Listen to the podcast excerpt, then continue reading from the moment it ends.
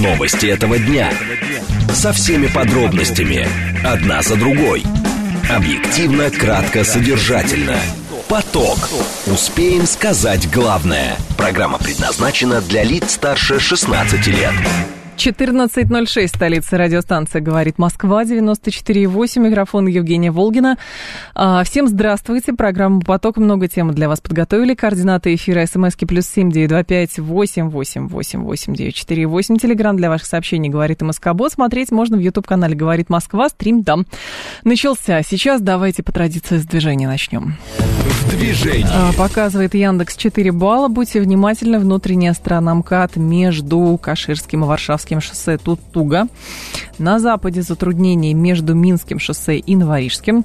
Третье транспортное кольцо затруднения в районе, а, на внутренней стороне в районе а, Лужнецкой эстакады.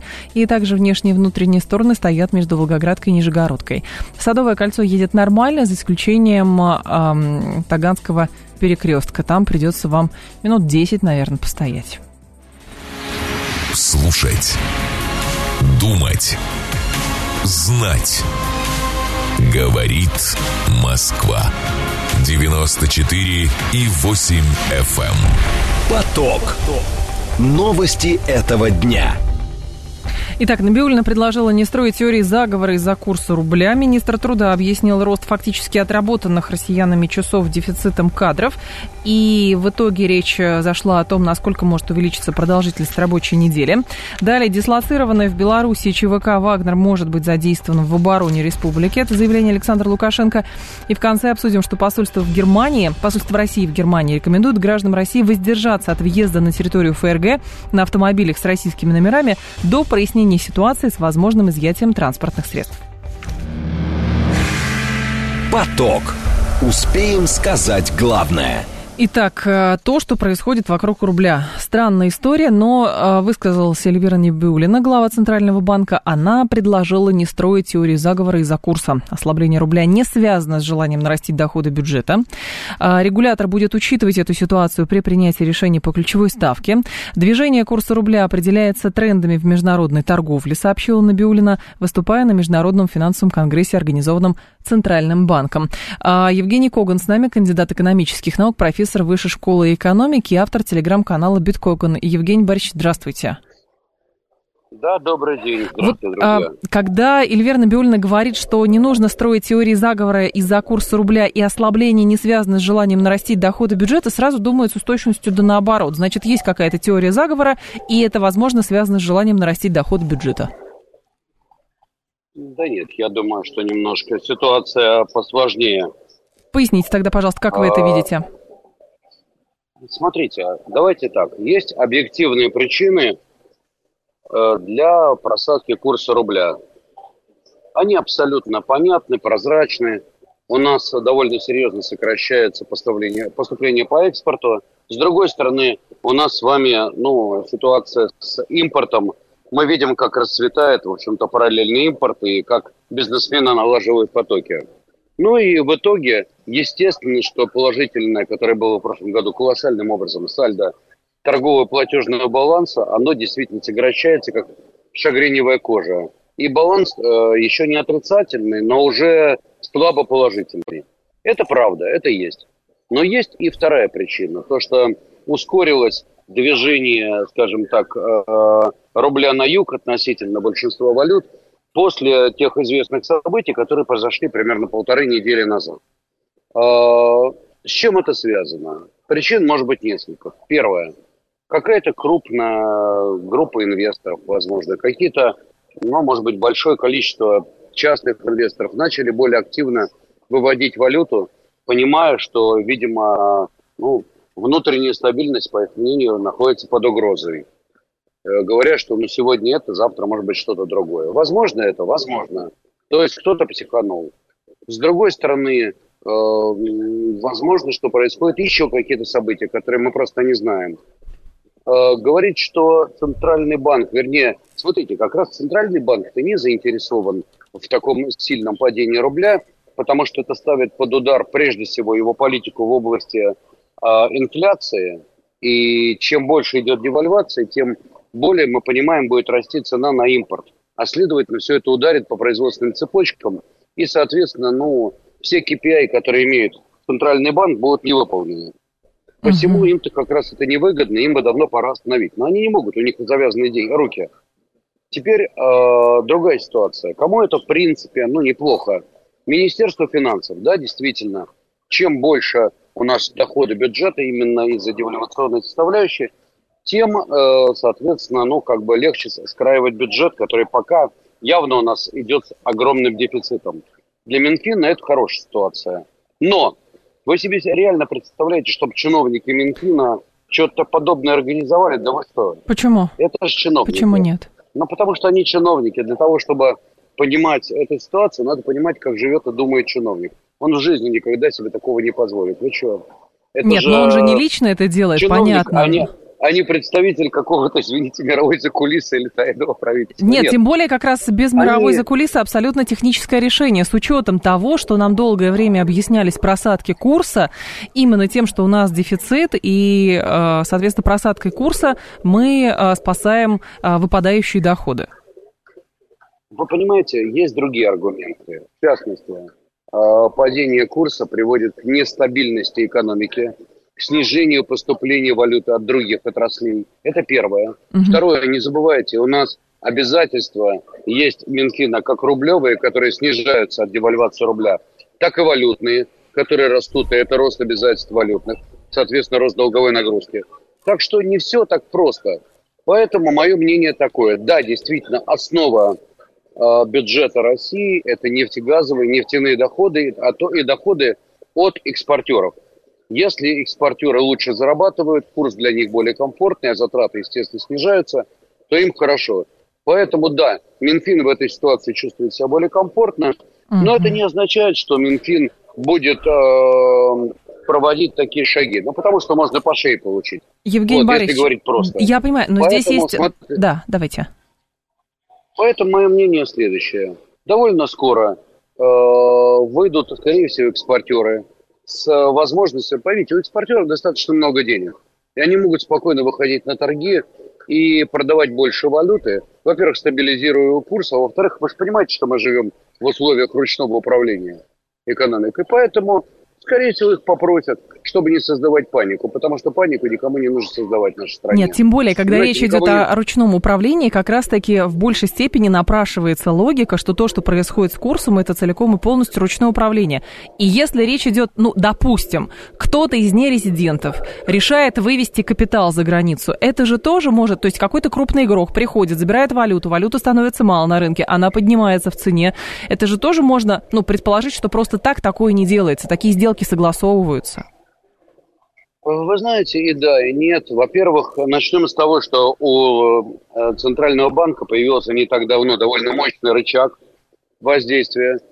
Это э, разрешение нерезидентам выводить или не выводить пока их ресурсы.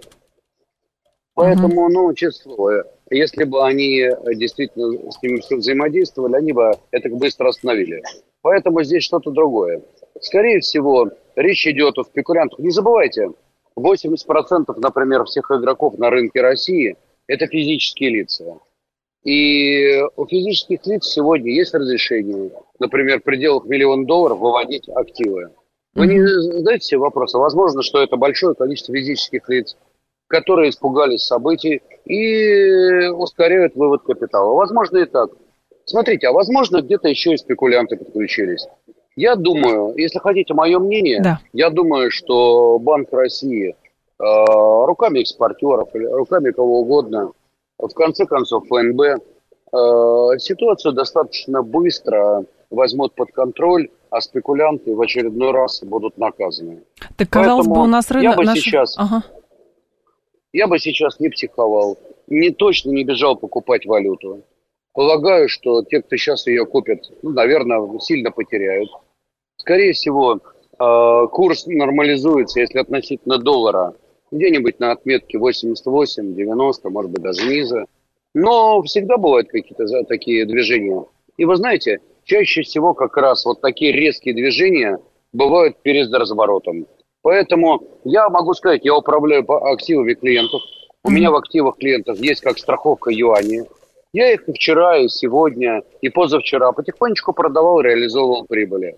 И буду это делать, если будет так двигаться и дальше далеко не убежит. Это моя позиция. А, еще такой момент, Евгений Борисович. А, почему историю с курсом никак невозможно смягчить а, благодаря наличию, ну, например, а, довольно крупной суммы в юанях, которые есть в нашем бюджете? Ну и вообще там торговля, процесс дедоларизации. Почему это не может смягчить курс? Вы знаете, может. И у нас, а, скорее всего, ПНБ будет в ближайшее время как раз увеличивать продажи юаней. Я практически в этом убежден. Понятно. Спасибо большое, Евгений Борисович. Да, я вас благодарю. Евгений Коган был с нами, кандидат экономических наук, профессор Высшей школы экономики, автор телеграм-канала Биткоган. Говорит, что разворот в обратную сторону произойдет. Но, опять же, остаются вопросы, что на самом деле происходит.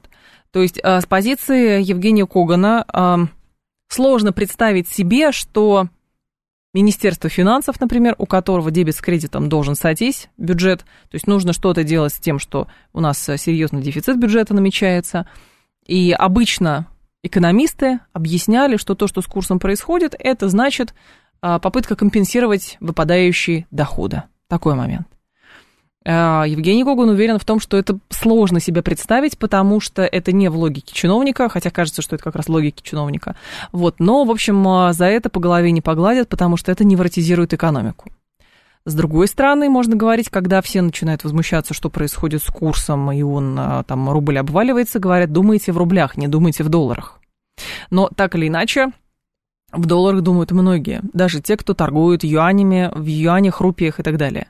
Есть точка зрения еще такая, что а, так как мы не можем из Индии вывести какие-то миллиарды рупий, которые там застряли, потому что там под большую комиссию только можно это сделать, а купить такого количества товаров в Индии не представляется возможным, то, соответственно, это каким-то образом влияет на курс. А, что еще сказала Набиулина?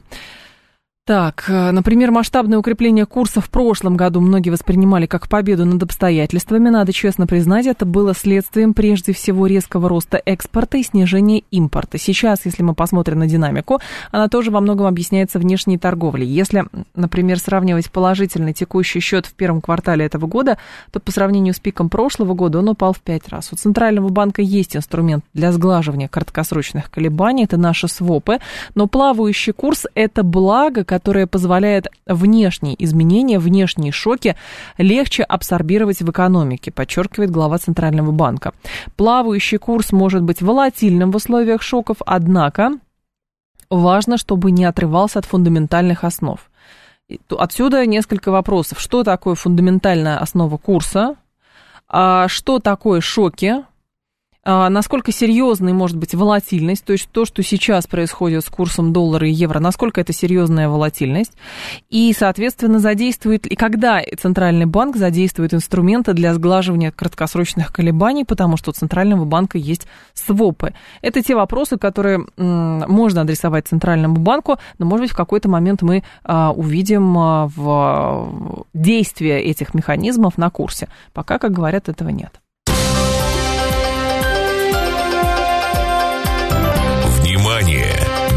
Говорит Москва.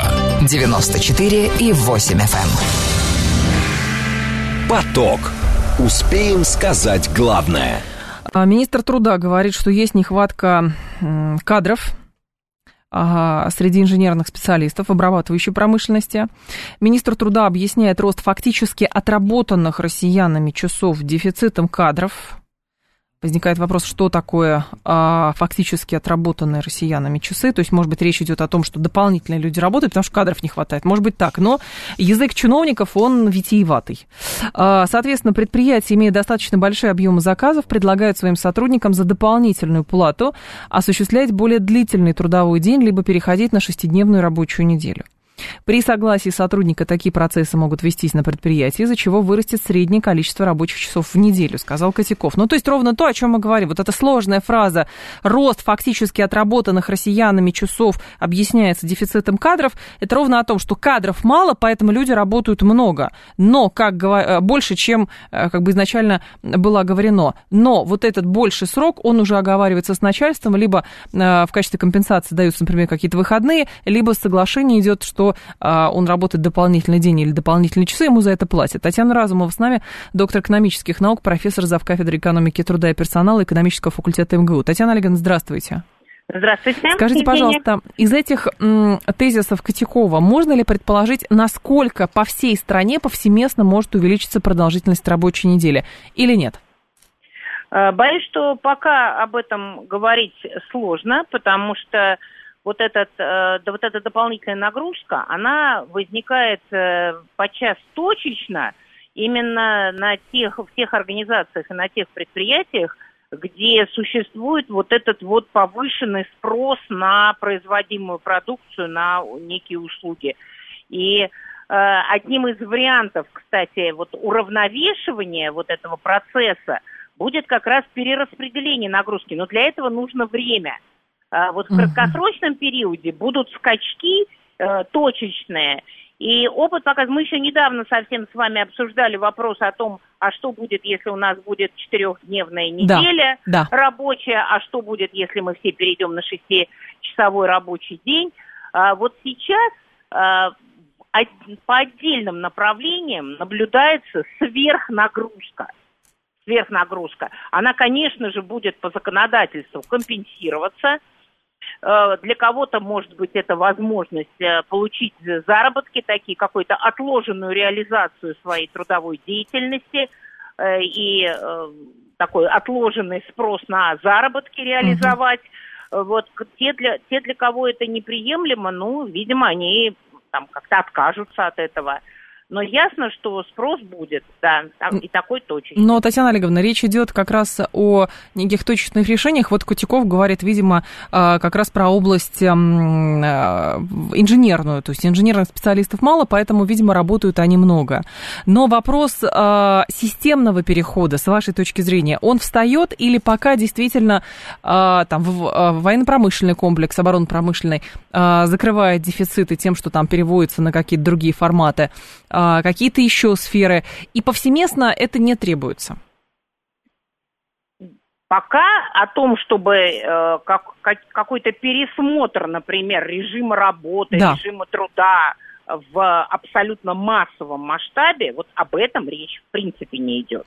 Угу. Татьяна Олеговна, по поводу восполнения дефицита кадров, с вашей точки зрения, какой срок возможен э, для того, чтобы купировать риски?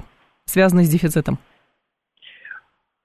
Ох, это тоже очень сложный вопрос, потому что подготовка квалифицированного инженера – это даже не вопрос там 4-5 лет в ВУЗе, это еще и некое вхождение в профессию.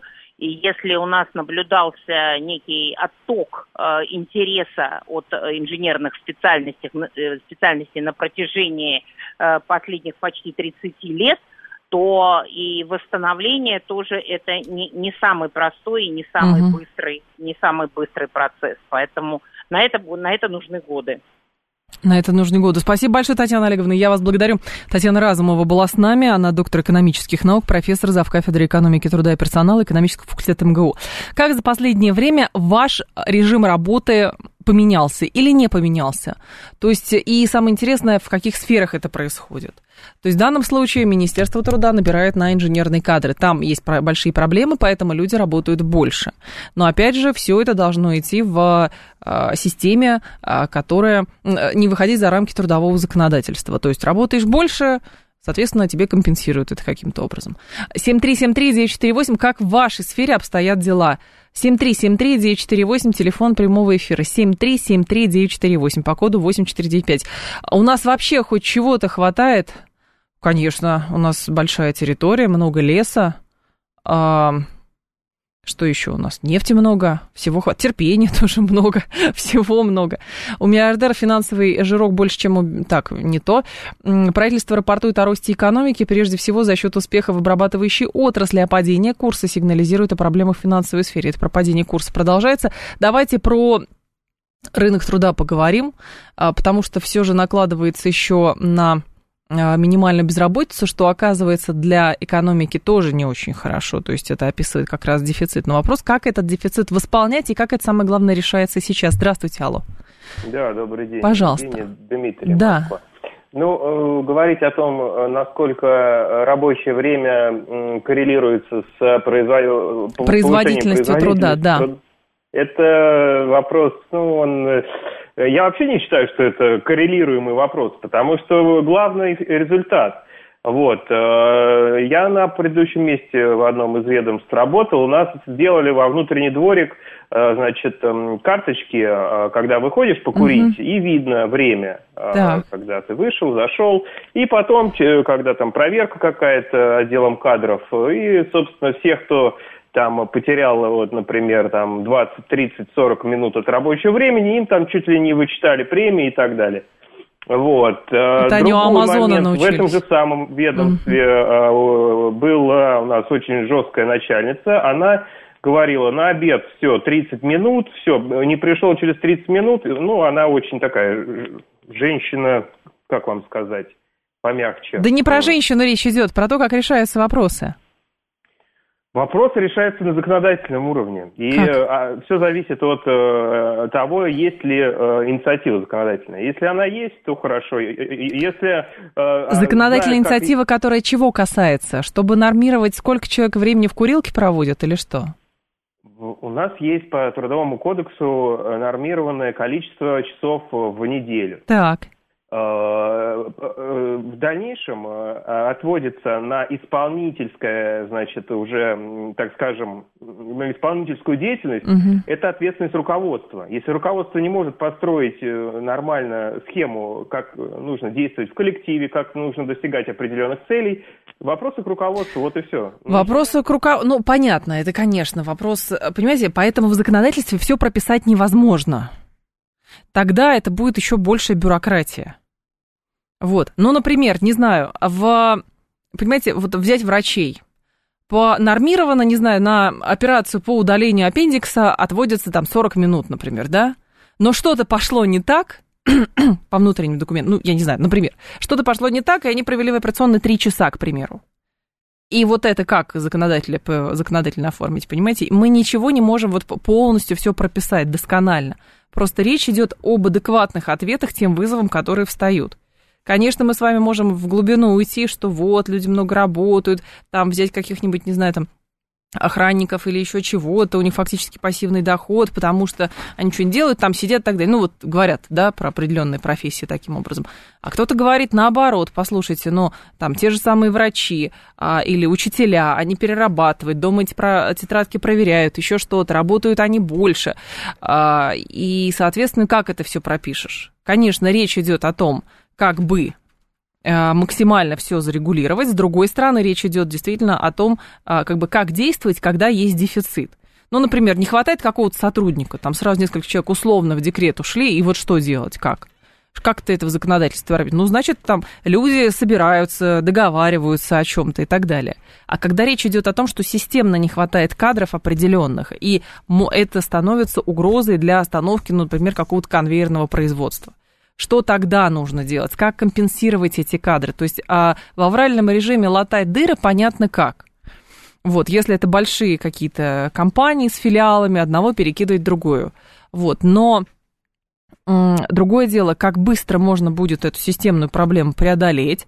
И самое главное, вот как сказала Татьяна Разумова, пока речи не идет о том, что повсеместно, повсеместно будет вводиться какая-нибудь там шестидневная рабочая неделя. И про четырехдневную тоже речи не идет но точечно это, скорее всего, будет происходить в отдельно взятых отраслях. К этому нужно быть готовыми, и, соответственно, это задача работодателя организовать процесс таким образом, чтобы сотрудники не были обижены, чтобы у них стимул был, и чтобы у них не вставало это производство. Вот и все. 14.30 новости и продолжим. Новости этого дня. Со всеми подробностями. Одна за другой. Объективно, кратко, содержательно. Поток. Успеем сказать главное. 14.36, столица радиостанции «Говорит Москва». У микрофона Евгения Волгина. Мы с вами продолжаем. Что вы все о грустном, о работе, о деньгах. Давайте о прекрасном. Лето, жара. Столько красивых девушек ходит. Такая красота, говорит Владислав. Нет, конечно, одно другому не мешает. Понимаете, но будет странно, если мы в потоке будем обсуждать девушек, которые полуодетые ходят по, а, по улицам. Но ходят и хорошо. Дальше что? Это не отменяет того, что, понимаете, может быть, они вырвались и их на сверхурочное отправили а, там в каком-нибудь инженерном подразделении. Но мы же не знаем. На работе все выходы, входы регистрируются карточками. Некурящим доплачивали ежемесячную небольшую, но вполне приятную премию говорит Ирена. О, интересно, кстати, это же говорили, да, один из стимулов, например, отучить людей курить, это ввести какие-то премии для а, тех людей, которые не курят. Ну, к примеру. А, еще кто-то говорит, работаю на чужого дядю, работаю больше, меньше, без разницы, никакой доплаты нет, не хочешь в Дубай. А почему в Дубай? А, не хочешь гудбай, простите. не хочешь и в Дубай. ну, какая интересная тема. Так, а, как только начинает считать минуты, пропадает мотивация. Когда попросят выйти сверхурочно, идите и просите свои минуты, говорит Алекс. Это вопрос договоренностей. Это вопрос договоренности, понимаете? Это как это основа коммуникации. А вы знаете, сколько есть толковых ребят, которые могут отучиться в наших вузах на инженеров, врачей и так далее, но у которых просто нет денег на это обучение. Вы же не даете им бюджетные места. От меня не зависит наличие бюджетных мест в вузах. Я лично сама училась на платном, поэтому ни у кого я ничего не забирала. Дочка в мед у меня в институте учится на отлично, за деньги. Думаете, она пойдет в бюджетники? Смотря в какие бюджетники она пойдет. Ну, если это хорошая клиника, например, а что бы нет? Бюджетная клиника, где платят хорошо. Что такого-то? А, так, еще слушатели наши писали, слушатели наши где-то писали на эту тему. А, так, а, сейчас, сейчас. Мы 30 лет а, на запад шли, теперь будем на восток. Движение не стоять на месте, вот и все. А, конечно, но было бы хуже, если бы Министерство труда, согласитесь, говорило, да у нас все нормально. У нас все нормально, и проблемы бы это не поднимали. Ровно то, что эта проблема поднимается, причем на уровне министерства, говорит о том, что, наверное, признание этой проблемы влечет за собой варианты того, как это преодолевать. Кто-то работает сверхурочно, ему за это платят, кто-то, соответственно, идет переучиваться, где-то других людей привлекают. Разные варианты все равно есть. Выйдет ли это в систему, другой вопрос.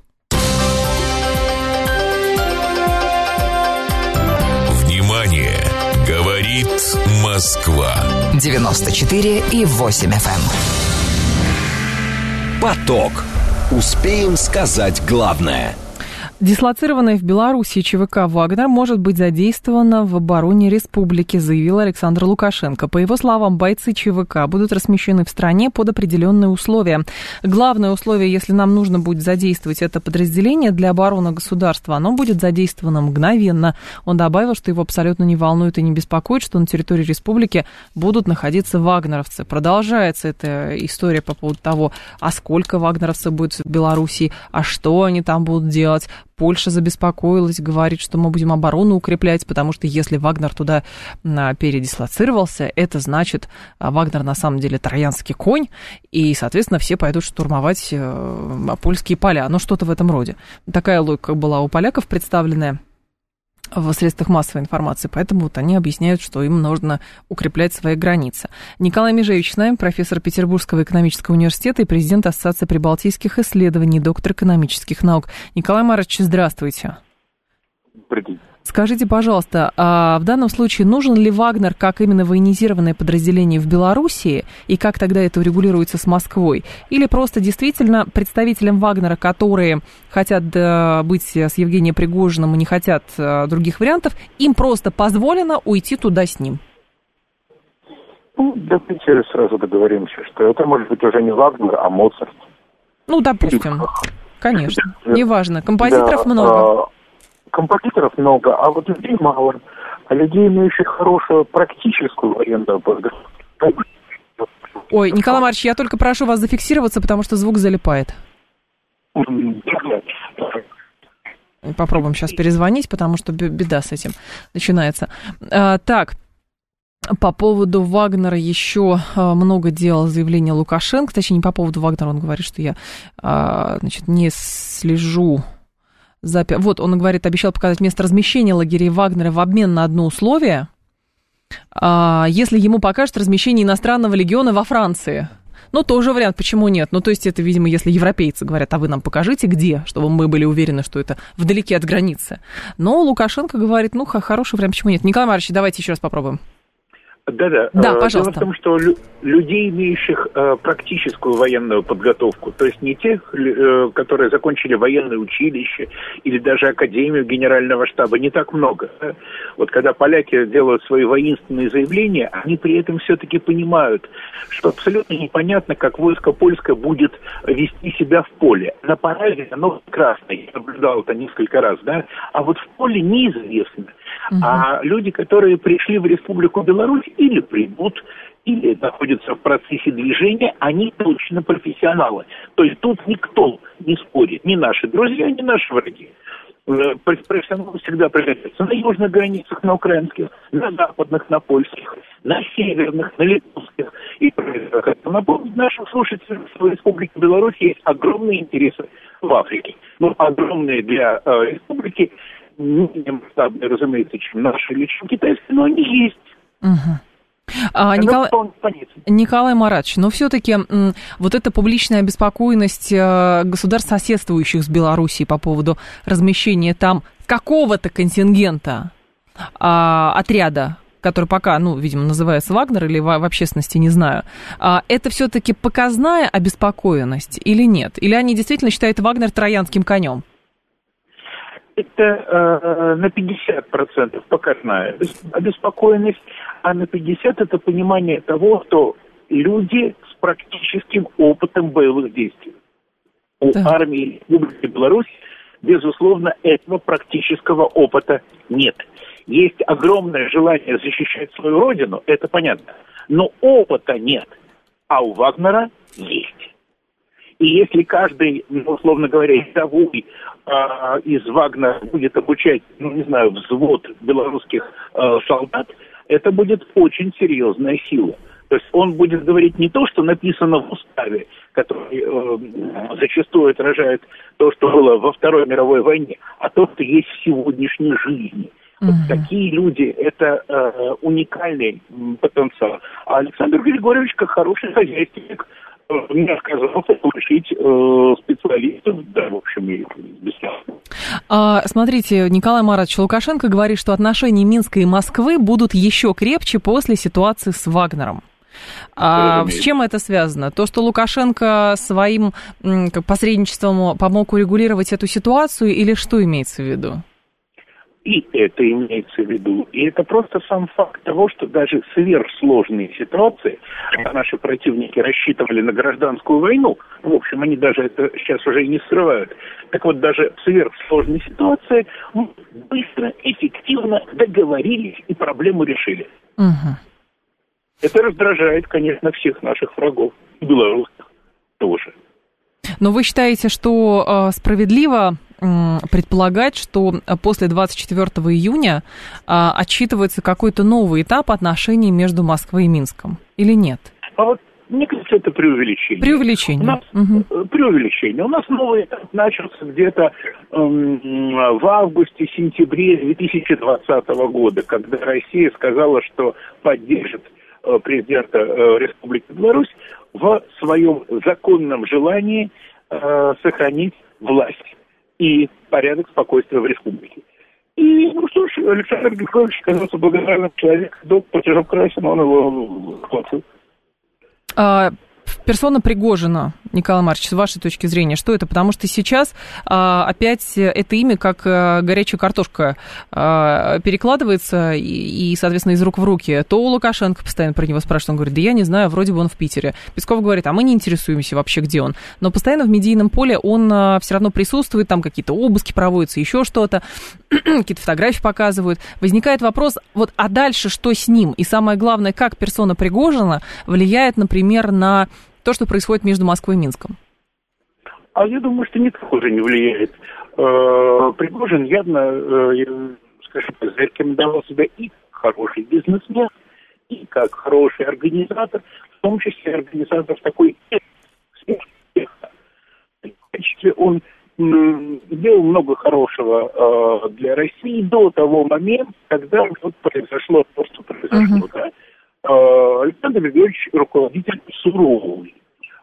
я бы сказал так, гораздо более суровый, чем Владимир Владимирович, там не завалуешь. Но э, при условии, что активность можно будет контролироваться, так. то на тех или иных направлениях он может быть хорошим помощником для э, белорусских властей. Понятно. Спасибо большое, Николай Марович. Я вас благодарю. Николай Межевич был с нами, профессор Петербургского экономического университета, президент Ассоциации прибалтийских исследований и доктор экономических наук. Внимание! Говорит Москва. 94 и 8 FM. Эм. Поток. Успеем сказать главное. А, итак, посольство Германии а, призвало граждан России, а, посольство России, прошу прощения, посольство России в Германии призвало граждан России не въезжать в Германию на собственных машинах. Власти ФРГ не принимают аргументы, что машины ввозят люди на законных основаниях. Таможня Германии ранее сообщала, что ввоз даже личных автомобилей может привести к их конфискации. А, аргументы, что в данном случае речь идет не о товарах, предназначенных для продажи, а о частной собственности, используемой в личных целях и временно ввозимой на территорию ФРГ на законных основаниях во внимание не принимаются, сообщил Дипмиссия. В связи с этим посольство рекомендует до прояснения ситуации не ввозить в Германию машины с российскими регистрационными номерами. А, таможня ранее подтвердила РБК, что въезд на территорию страны на личном автомобиле из России расценивается немецкими таможенниками как основание для ареста машины. При этом эмбарго эмбарго не предусматривает исключение из запрета в случае, если автомобиль при, приобретен для личного пользования. Запрещаются приобретение, импорт или передача прямо или косвенно товаров, которые производят существенные доходы для России. И в это включили почему-то личные автомобили. Владимир Сергеенко с нами, политолог и писатель. Владимир Владимирович, здравствуйте. Здравствуйте, Евгения. Скаж... Здравствуйте, дорогие Скажите, пожалуйста, а как понять это нововведение? Это, ну, какой-то бюрократизм, а, или же это действительно, ну, а, как бы аспект политического давления? Это маразматизм в любом случае, потому что чиновники, э, сотрудники таможни сослались на параграфы вообще 2014 года и сказали, что эти параграфы действуют по всему Евросоюзу, просто не все чиновники такие, как немецкие, рьяны в их исполнении. Но я им не верю. Я им не верю, и здесь юристы должны разбираться, депутаты Бундестага, и есть такое сообщество ВАДАР, борьбы против дискриминации против русскоговорящих и российских немцев в Германии, э, чтобы разъяснили, на какие параграфы непосредственно ссылаются таможенники и почему происходит конфискация. Для меня это рьяность чиновников, которые именно сейчас и здесь находятся в определенном психологическом состоянии, им нужно показать, что они выполняют определенную русофобскую функцию. То есть по-другому это никак не пишешь, там же не только машины конфисковывают, часы конфисковывают у людей, которые в ремонт сдали и купили там 10 лет назад. Говорят, это товар роскоши. Это говорит тоже mm. об атмосфере. То есть лучше лишний раз быть плохим немцем и показать, как ты русским можешь насолить, чем, не дай бог, тебя обвинят, что ты санкции не соблюдаешь. Это атмосфера в стране. Ну, просто здесь... как бы это да. перегиб какой-то на местах, или же, знаете как, обычно какие-то пакеты вот санкционные вводили, а потом поняли, что для самих же себя хуже сделали, попытались сделать какие-то исключения. А здесь мы же понимаем, что бюрократическая машинка, она, машина может так раскрутиться, что в итоге принимаются какие-то документы, которые выглядят на первый взгляд э, бредом полным. Но, с другой стороны, если рассматривать все с точки зрения дискриминационной политики, политики русских русскоговорящих, то вполне все укладывается. Э, я думаю, это гремучая смесь. Я думаю, это гремучая смесь, потому что новых санкционных пакетов, в которых было бы что-то прописано конкретно, отнимите машину у тех, кто едет транзитом через Германию, таких пакетов не было. Uh-huh. А вот война интерпретаций, это имеет место быть, потому что чиновник, который с трудом понимает вообще эти параграфы, прочитал, там же как ситуация была, перезвонили непосредственно таможники своему супервайзеру, супервайзер настоял на том, uh-huh. что они обязаны это сделать. То есть, получается, э, непосредственно конфискующий машину был вежливый сотрудник таможни, а вот его начальство настояло на том, что этот процесс должен быть. Поэтому эта рьяность, скорее всего, основана на интерпретации. Сейчас рано судить о том, стоит или не стоит э, там, э, перегибы просчитывать, но я точно говорю, на своей машине, на российских номерах в Германию ехать нельзя. Это стоит точно. Как в целом, Владимир Владимирович, вы оцениваете сейчас э, ситуацию в Германии, связанную с... Ну, как бы у нас принято считать, что самые э, рьяные государства э, в своем рьяном порыве проводить дискриминационную политику в отношении русских русскоговорящих это Прибалтика и Польша, например. А да? А Германия как будто особняком стоит. Там ничего такого не происходит. В Германии просто нету крикунов таких сильных, а Тихой Сапой все-таки тоже создана атмосфера, в которой дискриминация ярко выражена существует. То есть э, давайте так, когда предприниматель, или как на немецкий манер скажу, предпринимательша, женщина, это известный случай, э, хозяйка ресторана, который специализировался на российской еде, ну то есть хохлома, матрешинский русский ресторан. Uh-huh приходят, угрожают, говорят, сожжем ресторан. Понятно, человек реагирует, звонит в полицию. Полиция говорит, ну вот когда с канистры увидите, стоящих уже, э, вот тогда мы возьмем у вас заявление. Говорит, ну мне же угрожают, вот в интернете посмотрите, грозят, что убьют просто, казнят. Ну вот, не берут заявление. Это атмосфера. Это атмосфера, я говорю, я свидетельствую, что дискриминация угу. все-таки притушевывается. И когда ярко выраженные случаи, конечно, правительство реагирует, и власти реагируют, и полиция реагирует. А когда на асфальте напишут «рубим головы э, русским детям» недалеко от школы, где обучают на русском языке в Берлине, то так снисходительно делают вид, что «а, ничего такого не произошло». И люди действительно и статьи не печатаются. Есть случаи, когда отказывали в контрактах. Юристы говорят, мы не можем вас сопровождать юридически, uh-huh. потому что у нас есть клиенты, которые откажутся с нами сотрудничать. Поэтому, извините, мы вам не будем помогать отстаивать ваши права в суде. Uh-huh. Это атмосфера. Вот. Но она на самом деле действительно не такая, как э, в странах Балтии, она не крикливая, но она существует. По себе могу сказать, каждый раз пересекая границу Федеративной Республики Германии, у меня личный досмотр, стою минут 20, жду при пересечении границы, спрашиваю, у вас какие-то проблемы, контрразведка вам посоветовала, что за галочка у вас в компьютере. Нет, нет, нет, мы просто интересуемся. Но а вы, вы на машине на своей приезжаете? Вы да. на своей машине приезжаете или вы как-то уже без машины? Нет, я на самолете. Я на самолете а, вы летаю там. регулярно, да. Uh-huh. И при пересечении границы потом разницы нету где. Гамбург это будет или Берлин. И мои друзья, коллеги рядом стоят. Мы ехали вместе, стояла группа депутатов Бундестага все как один говорят, это манера запугивания, чтобы ты понимал, как к тебе относятся. Вот Что ты происходит? Демонстрация. Пропуск. Понятно. Да. Спасибо большое, Владимир Владимирович. Благодарю вас. Владимир Сергеенко был с нами, политолог и писатель. Говорит, что это э, тактика запугивания некая. То есть, с другой стороны, может быть, действительно элементы какого-то бюрократизма, потому что здесь РБК, э, я вам еще не прочитала, сейчас прочитаю есть предположение, в принципе, есть предположение, что это, наверное, какая-то казуистика, но по факту а, в английском и немецком языках понятия в статье различаются. Вот этот регламент Евросоюза 833-2014, потому что он от 2014 года. Так вот, в английской версии регламента употребляются слова импорт-экспорт. В немецком языке есть похожие слова, а, видимо, если правильно прочитаю, импортирован и экспортирован. Но более официальный вариант это Einführen и Ausführen. Они означают не только импорт-экспорт, но и ввозить и вывозить. И, видимо, вот это стало причиной, что вызвало обеспокоенность а, у российского посольства там, и, соответственно, а, пока что это подтверждается значит, высказываниями а, немецкой таможни, что если человек приезжает на личном автомобиле, пересекает границу с российскими номерами, у него эту машину могут забрать эту машину, потому что это попадает под регламент. Возят а, то ли как предмет роскоши, то ли еще, а, значит, в целях увеличения дохода, а, ну что-то такое. 7373-948, телефон прямого эфира. У знакомого в чате так аудио забрали. Ауди где забрали, в смысле? Так, э, надеюсь, у нас тоже будут зеркальные меры. А какие зеркальные меры? Для кого вы собираете какие-то меры? Вот у нас были, а, как говорят, ну, похожие зеркальные меры после того, как э, европейцы отказались э, выдавать вот эти вот зеленые карточки для проезда русских грузовик, российских грузовиков с российскими номерами. Вот, там были какие-то меры. А здесь какие меры сделать? Просто каким-то образом выяснить это. Ну, понимаете, сейчас машина, а потом что? Вот, а у вас есть две почки, а вам много двух почек, хотите, пересеките границу. Ну, можно же до бреда дойти, как угодно. А, вы знаете, сколько есть... Так, это не то. Сейчас а, слушатель говорит, возможно, это мера, ограниченная во времени, говорит Алекс Ли. В смысле, мера, ограниченная во времени. Какая? Давайте так, вы относитесь к этому, ну, скажем так, как к бюрократической какой-то казуистики.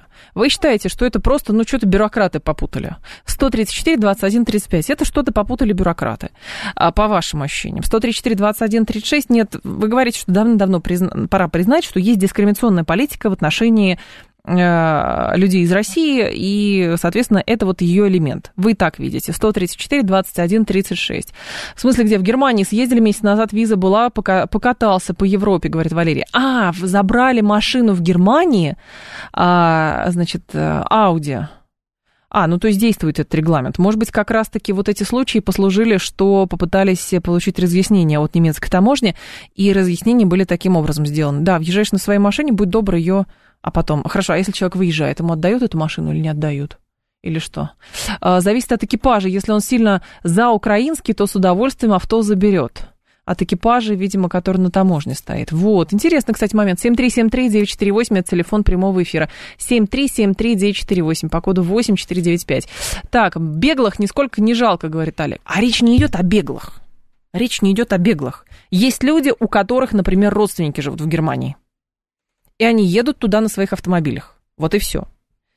Они пересекают границу, видят русские номера, говорят, все, выходи из машины, сам иди дальше пешком. Вот маршрутка, пожалуйста. Там все что угодно. А машину мы у тебя заберем. Почему? Ну вот потому что мы у тебя машину заберем. Причем тут какие беглые? Вообще непонятно. То есть если вы хотите э, сказать, что люди, которые пересекают границу, едут в Европу по делам ли, в гости ли, просто на отдых, вообще в любую другую страну, например, что значит, они какие-то предатели и прочее, но, послушайте, поумерьте пыл своей ненависти. Вот, то есть мы прекрасно понимаем, что та страна хочет убедить, что а, мы всех ненавидим, но при этом активно убеждают сами себя, что нужно ненавидеть русских. Давайте попробуем не уподобляться этим людям, которых обучают ненавидеть русских. Вот о чем речь. Другое дело, что нужно а, отдавать себе точно совершенно отчет, что политика дискриминационная, которая проводится, попытки, которые были, и, видимо, они осуществляются сейчас. Это все серьезно. То есть раньше было как поначалу, да, когда спецоперация началась? Вы вот при пересечении границы подпишите бумажку, как в некоторых случаях это было, вроде бы сейчас это уж исчезло, что вы там против СВО, а, против Путина, ну там еще желательно кровью расписаться. Ну что-то такое было, правда? Мы думаем, да нет, ну это перегиб на местах, ну это какая-то ерунда. Потом, значит, там пытались взяться за этого Чайковского с Достоевским и прочее. Не надо все. Не надо ни слушать, ни смотреть. Вроде бы отвоевали. Нормально.